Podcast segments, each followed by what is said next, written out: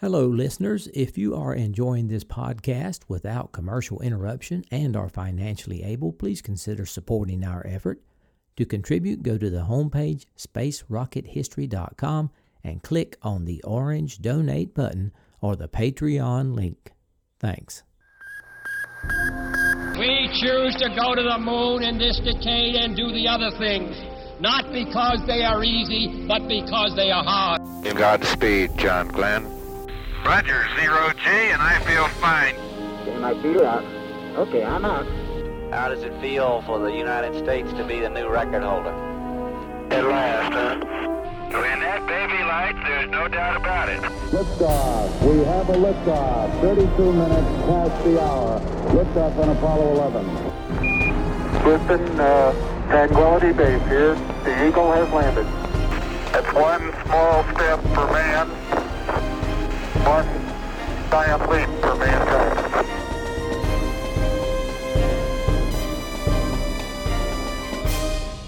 Hello and welcome. This is Michael Annis, and you're listening to episode number 363 of the Space Rocket History Podcast. And now, Apollo 16, Moonwalk 1, Part 3. 3.5 hours into the first EVA, after completing the ALSEP setup, the next activity was the Geological Survey. The plan was to sample around the ALSEP area, get a few rocks and soil, and then drive the rover about a mile west to Plum Crater for a more extensive geological survey. Collecting samples was more difficult than John and Charlie had thought. Plus, dust was getting on everything: them, the cameras, the bags, and the tools. Early, what do you do with the dirt? You just threw it all over yourself. Too lean to, the rocks don't out. Gotta clean off your limbs and my limbs before we can start here. No, I cleaned it off already. Okay, Tony, it's a white matrix in this rock with some class. It's a one-rock breccia. One of the class just fell out. But it really looks like a caliche matrix. Sort of friable. Okay, this white rock that I picked up is in bag 373. Okay, 373.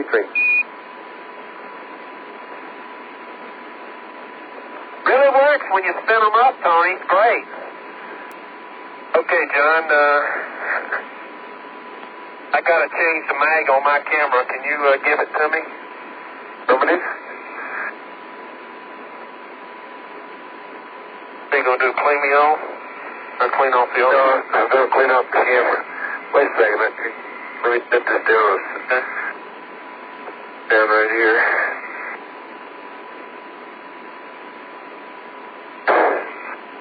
Okay, I wanted to clean the camera off, too. Get that dust out of there. We'll never get the mag. Thanks.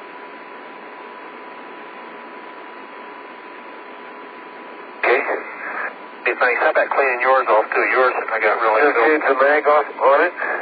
No. Just dust it off.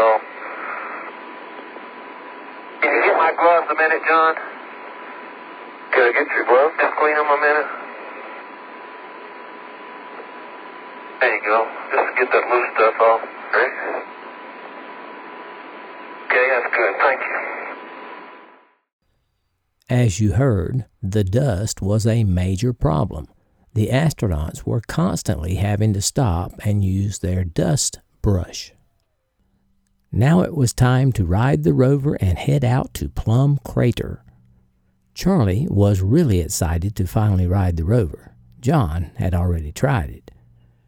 Due to the bulkiness of their suits, they decided that the best way to mount the rover was to grab hold of the rover next to the instrument panel, bounce a few times, then jump up and pull themselves in, hoping to land on the seat.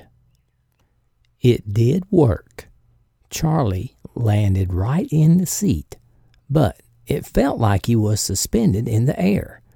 The stiff suit had made him extend straight out, and it took some effort to bend it and wedge himself in enough to buckle the seatbelt.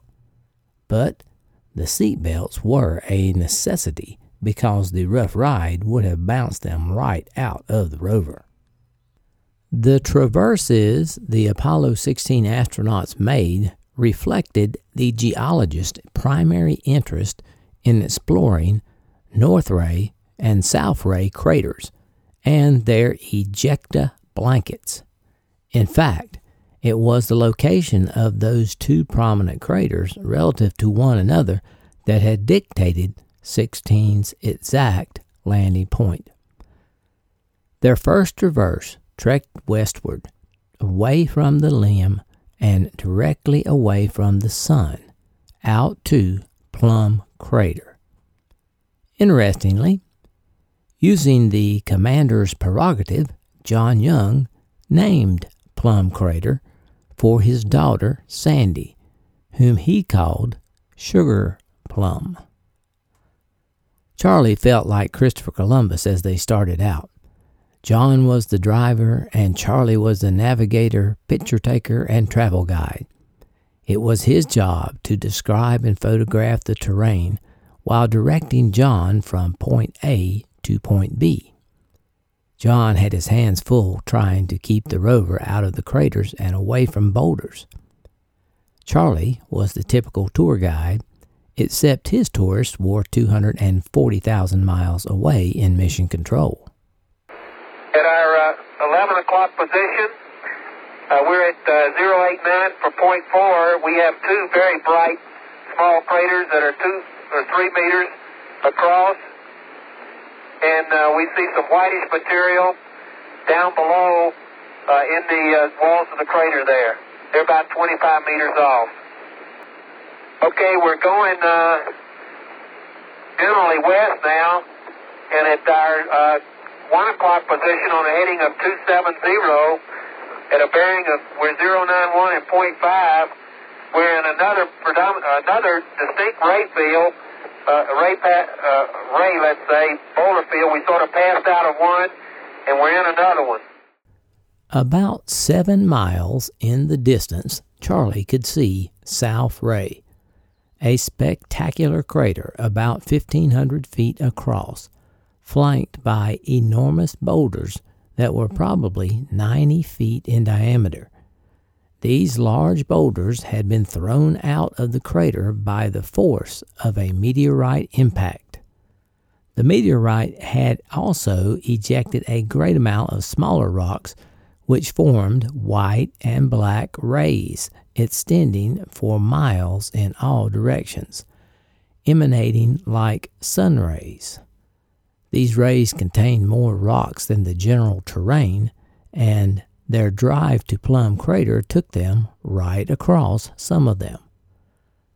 The terrain was hilly, with a lot of 1-meter-sized blocks as well, but they couldn't see any of this very well. With the sun so low in the sky behind them, they could see virtually no shadows out ahead. It seemed almost as if they were driving in a featureless land. The sun angle made the driving very difficult for John.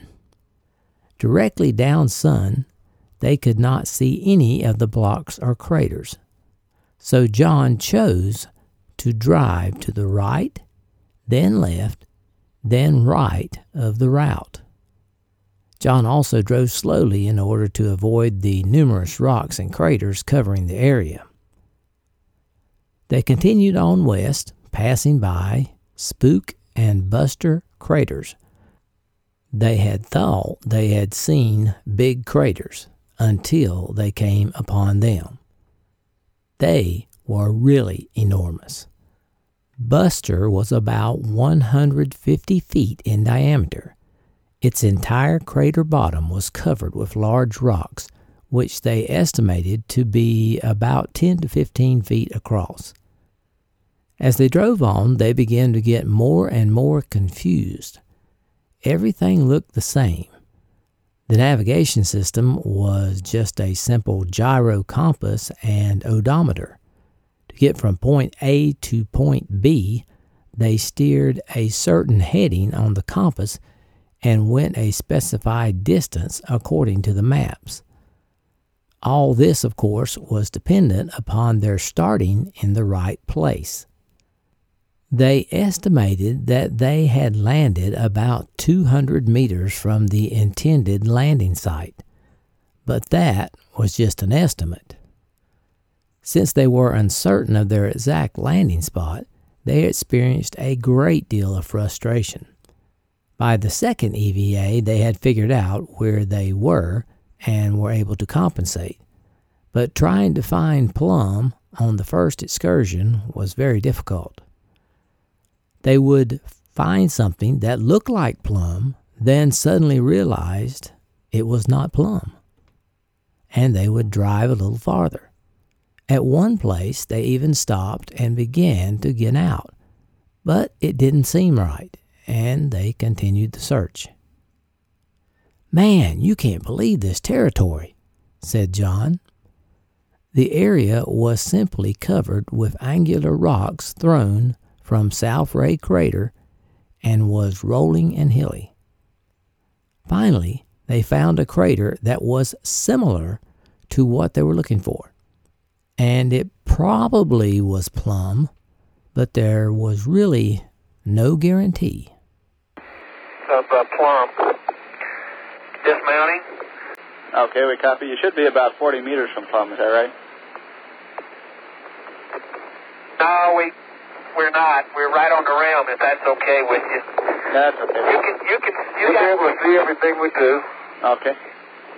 For some reason, I'm not bouncing out of this thing like I thought I would. Are you still in the ray material there at Plum? No. Good. We don't want to be. The ray material is about 50 meters to the east of us, Tony. Outstanding. Their task at Plum was to do some geological experiments, a magnetometer experiment, and collect samples on the rim of Plum Crater. Charlie jogged over to the edge to photograph a pan of the area. Then he took a look at Flag Crater, which was adjacent to Plum. Yeah, was that some crater, Tony? Woo! It's a smooth crater,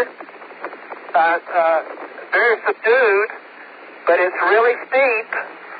And there's some smaller craters, 10 meters or so. Tony, the sides are steep enough to cast a shadow from the sun, so you can estimate from what our sun angle is what the walls of that are. Okay, Tony, to the north side of Spook, right on the,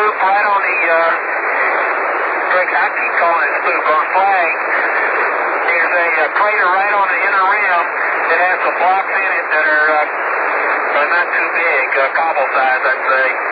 That help any distance? We don't have a picture yet. We don't have a picture yet.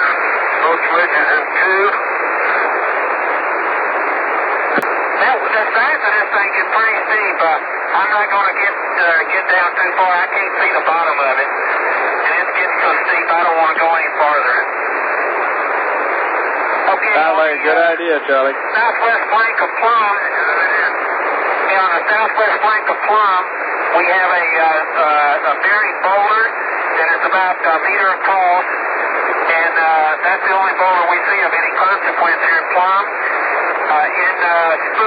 halfway down into the crater, we see a block that's sticking out that's very angular. It's maybe 2 meters across, and it's in an area of wider albedo. It's probably a buried block. I wouldn't call it bedrock. See nothing that looks like bedrock.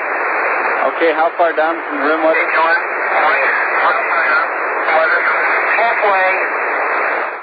Flag Crater was so steep that if either one of them fell in, it would have been fatal.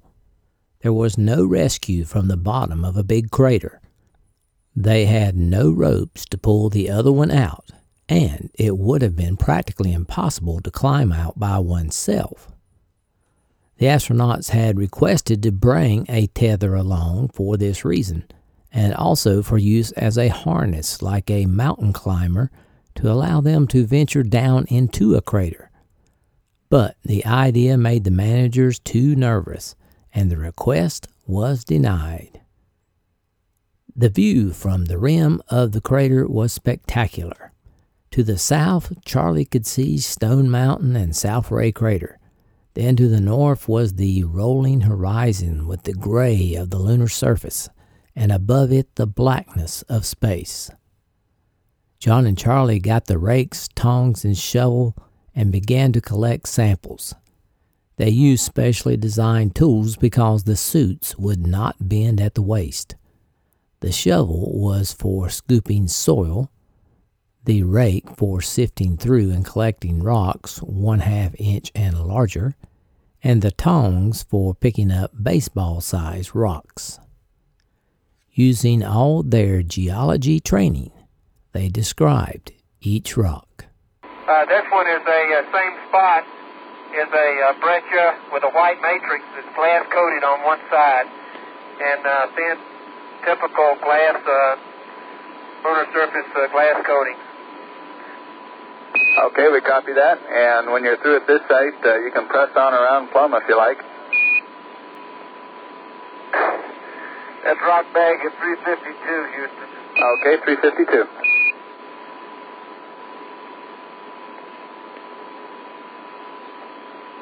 I take it back, that's rock bag number 2. Okay, number 2. Come on, stick her in, let's go. Charlie, you're going to fall down here with all these rocks. No, I'll give you the shovel in just a minute when I fill up, and we'll swap. Okay. This shovel's a great tool, I'll tell you. The heck up. Oh, boy. And here comes the Bobbsey twin. John had great balance and could really run well on the moon. You guys look like you're having a ball. They are. It really is fun. By this time, their suits were really getting filthy. They were dropping bags and having to scrounge around in the soil to recover them. It was like rolling around in a coal bin. Plus, the lunar regolith was very loose and unconsolidated, and with every step, they sprayed dust all over themselves. Now, John, look at that footprint. Look underneath that regolith. When you kick that up a centimeter or so under it, it's white. Absolutely white right here. Now take your old thing and do exploratory there for a while. The top layer of soil was gray, but surprisingly to John and Charlie, about an inch below it was pure white, a unique feature of this part of the lunar surface. Houston directed the moonwalkers to a big boulder, and John brought out his trusty hammer. Pounding on rocks was one of John's favorite activities during training. He started banging away and was able to break off a little piece.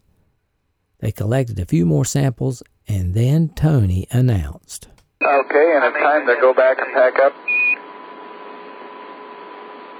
Okay. As you come around there's a rock in the near field on this rim that has some white on the top of it. We'd like you to pick it up as a grab sample. This one right here? That's it. This one right here? That's it. You got it right there. Okay, that's a football-sized rock. It's a great Scott size. Sure you want a rock that big, Houston? Yeah, let's go ahead and get it. That's a 20 pounds of rock right there. Okay. In vain, John tried to talk Mission Control out of bringing that big rock back, as it turned out to weigh more than 26 Earth pounds. But they really wanted it. It was the largest rock brought back from the moon by any mission. Charlie had to turn his back to the crater to retrieve the rock, and he was a little concerned about falling in. He radioed, "If I fall into Plum Crater getting this rock, Muehlberger has had it." Charlie was referring to Bill Muehlberger, their geology team leader, and Charlie knew he was calling the shots from the back room. But it was a beautiful rock. Since it was too big to go into any of their bags, Charlie just put it on the floor of the rover. They named the rock Big Muley after Bill. The next stop was Buster Crater. They had actually drove by Buster on their way to Plum. John had named this crater for his son, John Jr., who as a youngster was nicknamed Buster Brown. Now there was a small problem. Charlie's cooling water was getting low, so Houston made the decision to cut short their time at Buster Crater. Now Buster was a lot bigger than Plum. The astronauts parked the rover on a ridge near the south rim, so Mission Control could monitor their activities on TV. While they were unloading, Charlie looked back to the east, and about a mile away, he could see the lunar module, Orion, glistening in the sun. The orange reflective material of the descent stage stood out in sharp contrast to the dull gray of the lunar surface. At Buster, John performed another magnetics experiment, and Charlie used the 500mm lens to take pictures of South Ray Crater, Stone Mountain, and to make a pan of the area. Okay, I'm finished with my pan and the 500. I'm going to run over to Buster and do some sampling. Over. Buster's really impressive crater. It's just in the wilderness to turn steep, and the blocks are all over it. Okay, we copy that. And Charlie sounds like he's got a good plan there.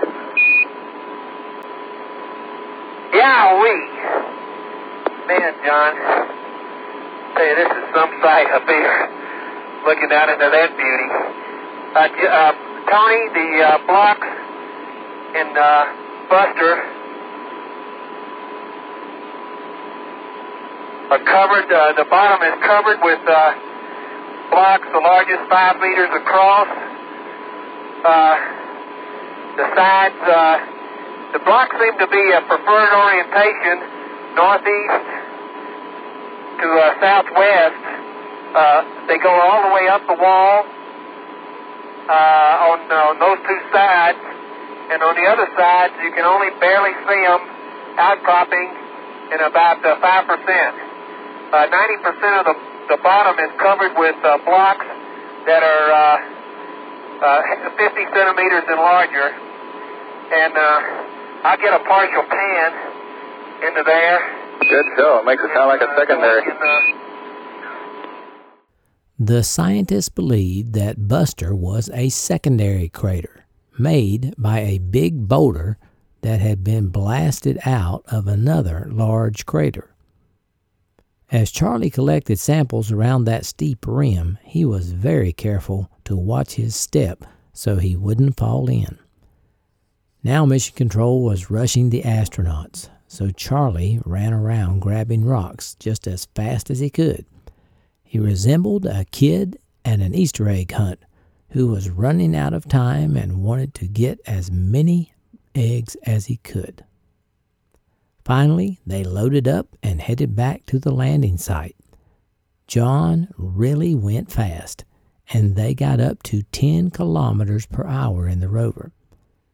When they hit small craters, the rover would bounce right through them, and then the back end would break loose and fishtail. Yahoo! Look at that thing dig in. Boy, we just missed a baddie. Are you steering all four wheels? Yep. No problem?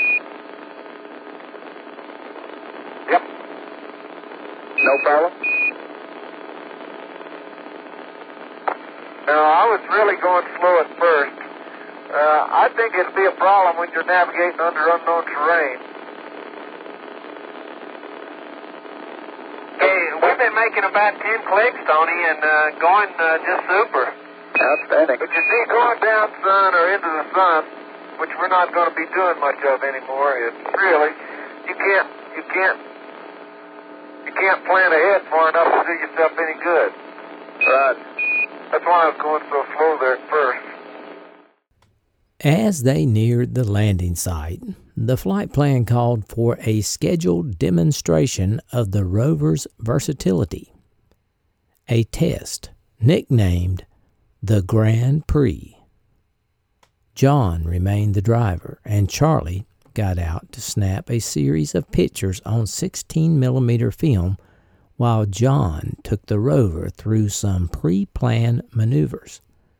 The actual course of the Grand Prix was up to the astronauts to determine. Okay, the flat place right in here, Charlie. Yeah, that's what I was thinking. So you could go out up that way and then out over that way towards the limb, okay? Right. Okay, let me jump off. Okay, now let me see. You're supposed to drive 45 degrees to the sun, okay? Yep. Okay, let me get the 16 off. I'll do it from there up toward this way, okay? Wait a minute. Okay. Which way are you going to drive? From here, this way? Going over toward there. Stone? You see where that white thing is? Yeah. I'll go over there toward a rock and drive up this way. Okay. Well, wait. Why don't you just drive towards the limb? Let me move out here and you just drive towards the limb, turn around, and then drive towards Stone. Okay. Let me get the camera. Okay, to start, I'm supposed to be about 50 meters or so from you. Okay, Charlie, what I'll do is drive from A to B, standing start, max velocity readout, and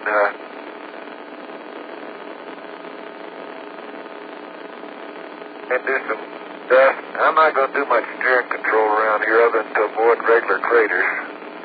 I'll have to do that anyway. Okay, I'm ready. I'm not going to break it. The mount anything. That's all, Mark. That max acceleration? No. Man, you are really bouncing. Is he on the ground at all? That's 10 kilometers. Huh? He's got about two wheels on the ground. He's a big rooster tail out of all four wheels. And as he turns, he skids. The back end breaks loose just like on snow. Come on back, John. Man, I'll tell you, Andy's never seen a driver like this. Not counting the turn John made before coming back on the return leg, he drove about 25 seconds in each direction. His average speed was likely a bit less than 10 kilometers per hour. So the distance he drove in each direction was less than 70 meters. But that was not enough. Listening to what the guys in Houston wanted for the test, Charlie egged John on. They want 4 minutes worth, John. Well, it's 1:05. Maybe you can do it twice more. Charlie. Okay, turn sharp. I have no desire to turn sharp. Okay, here's a Sharpie. Hey, that's great. Man, those things, when those wheels really dig in, John, when you turn, it's when you get the rooster tail. The suspension system on that thing is fantastic. That sounds good. We sound like we've probably got enough of the Grand Prix. We're willing to let you go on from here. Call that a Grand Prix. Okay. Man, that was all four wheels off the ground there. Okay, Max, stop. Okay, I don't want to do that. Okay, excuse me. They say that's a no-no. Okay, deck off, Mark. Okay, John, deck's off. Okay, I have a lot of confidence in the stability of this contraption. Me too. Sounds great. John didn't really get up to any great speed, maybe a little over 10 kilometers per hour, because he judged the terrain too rough and rocky for much recklessness. He was driving around craters, and a couple of times he did a breakout or skid on the turn to show Charlie and the camera how it looked. It turned out driving the rover when it skidded was no problem. John never had the feeling that he was going to turn over. Some judged the pictures Charlie took of the Grand Prix as some of the best pictures Apollo 16 brought back because they were so unique. The astronauts now quickly finished up their EVA closeout procedures, and Charlie returned to the limb first. When it was his turn, John had a little difficulty getting through the hatch since he had to carry the contingency sample, but Charlie coached him through it. Okay, enter the humble abode. Yeah, you really gotta arch your back, John. There you go, you got it. Hey, come towards me a little bit. Hey, keep coming towards me. There you go. Hey, bend over a little bit, come forward a little bit. There you go, you got it. Your two harnesses hooking up on your there you go. At 6:58 p.m. Eastern Standard Time, their first moonwalk ended.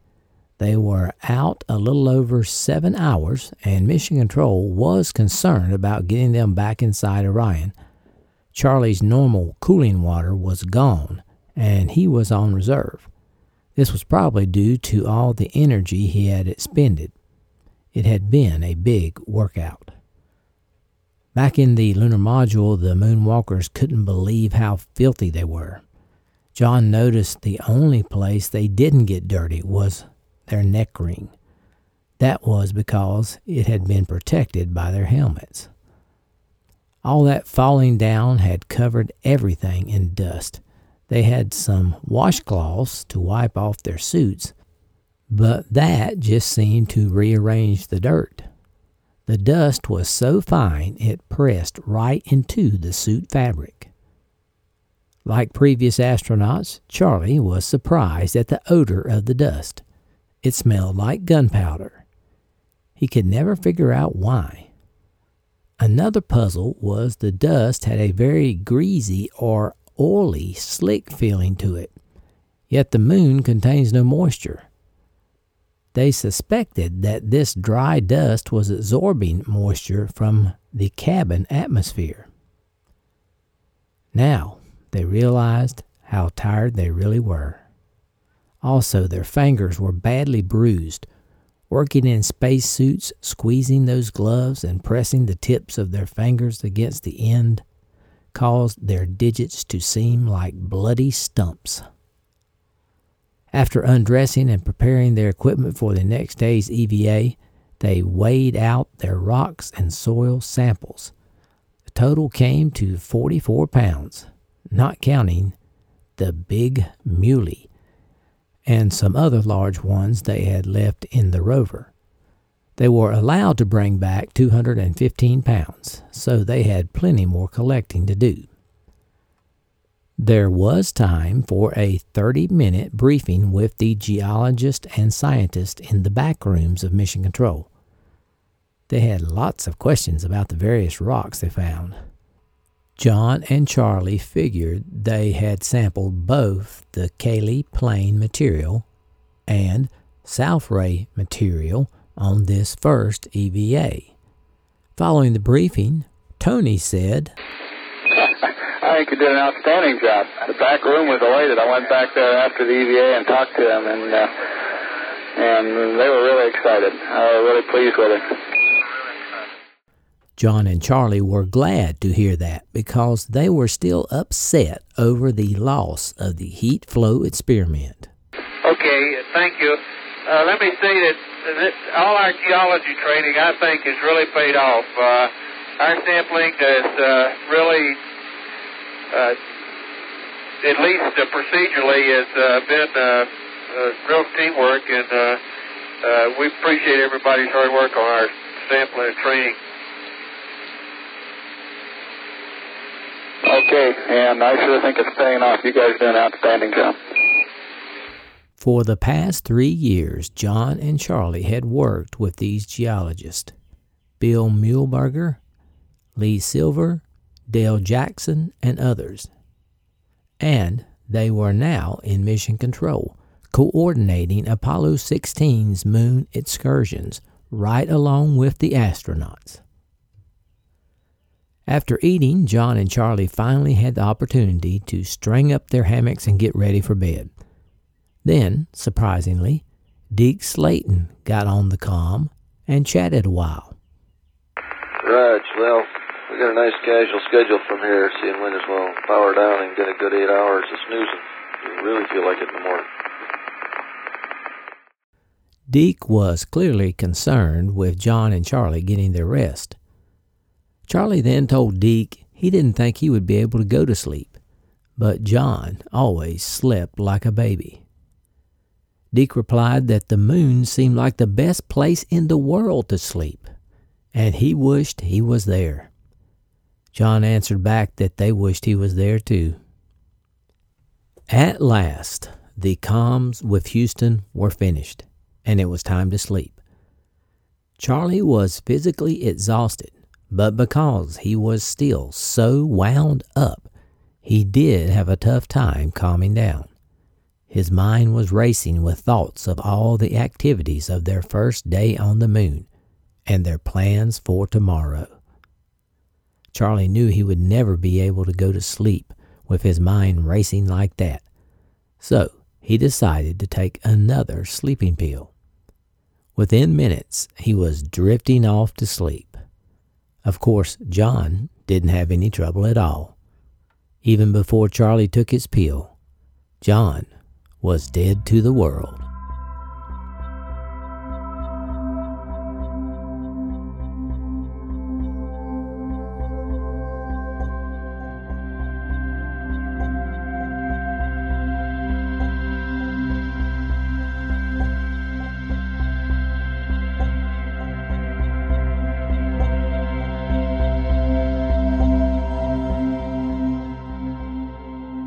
Salutations from my mother-in-law's backyard.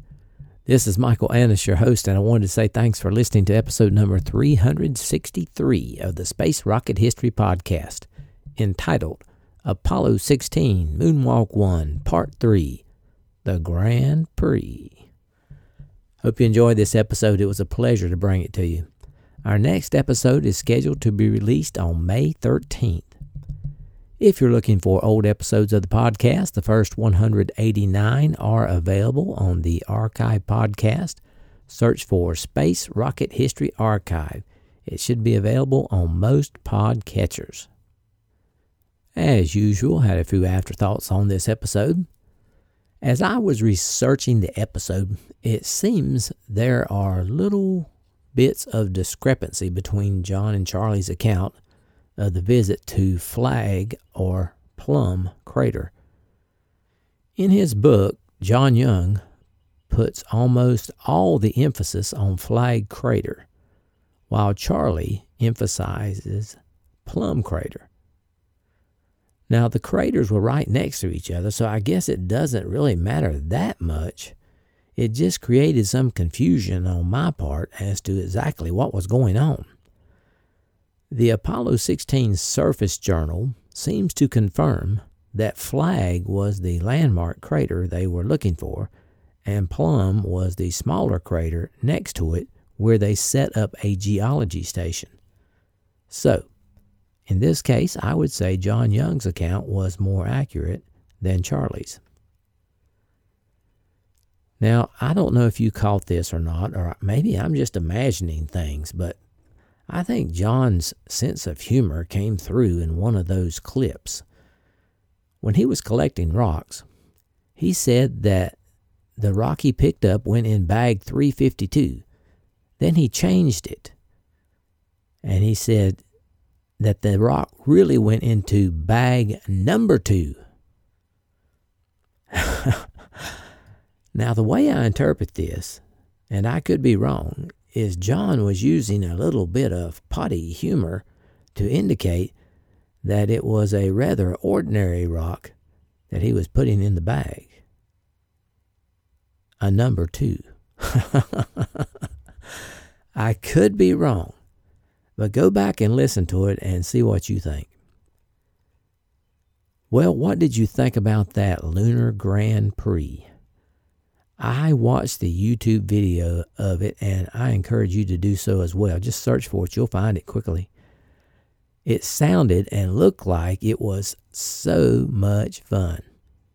It's too bad the course was so rough, or John could have really opened it up. But maybe he could have got up to 12, I don't know. But that would have been fun to do, especially on the moon. What a great vehicle that rover was. It really enhanced those missions. Okay, for every mission, some moonwalker expresses their surprise that the rocks and soil smell like gunpowder. Do these guys not talk to each other at all? At this point, it should be common knowledge what the moon smells like, and there should be no surprise. Or are the astronauts not really surprised, but they just want to inform the reader in a more elegant fashion that the moon smells like gunpowder? I don't know, but this gunpowder thing comes up every mission. It seems like somebody would generate a memo or do something to let everybody know, hey, it smells like gunpowder. I also wanted to mention that I could only get a partial clip of that Deke Slayton conversation with the astronauts before they went to bed, so I just summarized the remainder of it. Hope everybody remembers that Deke was grounded at this point and couldn't go on a mission. And finally, for those interested in the farm project, we are still in my mother-in-law's backyard, but we are moving on Friday or Saturday, depending on weather. We can do this now because the surveyor has finally, and at last, moved the mobile home off the property. It is hard to express the feeling of relief I felt as the mobile home was removed. So, last week we quickly wired up the power and installed the appropriate sewer and water connections. So it's ready to go right now. We could go now. And if I wasn't working on the podcast, we would probably already be there. But there is one catch. The internet is not there yet. So I've got to get an internet connection up there. So they are scheduled to come out on May 5th, I think is what it is. So until May 5th, I'll be operating internet off the telephone. So, and it's not very good. So we'll see how that works. And that is where we are on the farm project. I will update those still interested next time. Okay, let's move on to the contributions. Over the last fortnight, we had 5 new contributions and increases. I'd like to thank Tim L. from New Jersey, who donated at the Orion level. David R. from California donated at the Orion level and earned a satellite emoji. Joe P. sent in another donation and moved to the Gemini level. Zach W. increased his pledge on Patreon to the Orion level. Dave E. from Newfoundland pledged on Patreon at the Mercury level. Our total Patreon donors are now at 253. Would you believe we lost 5 Patreon donors? Well, maybe that's quite easy to believe for some of you. I don't know. Somehow we've lost 5. And usually over the end of the month we'll lose some more because people's credit cards will expire. And Patreon won't be able to bill them. So if your credit card's about to expire, I'd appreciate it if you'd check on that. Our total donors for 2021 have reached 331, and our goal is 500 by the end of the year. If you are enjoying this podcast without commercial interruption, please consider going to the homepage at spacerockethistory.com and clicking on the orange donate button or the Patreon link. Now, here's Mrs. SRH with this episode's donor giveaway. Thanks, Mike. Hello, SRH friends. Our personal project has taken some positive steps forward, and that is a relief and quite exciting. Grandson is taking a liking to driving the tractor, and, you know, he's quite good with the front loader. Must be those video games, huh? Back to SRH business. The drawing. And now the winner. The winner for this episode will get the choice of a Space Rocket History magnet, or 2 stickers, or 2 static clings, or 2 holographic stickers, or the SRH Archive magnet. Oh, yes, not to forget, the NASA meatball sticker is also a choice.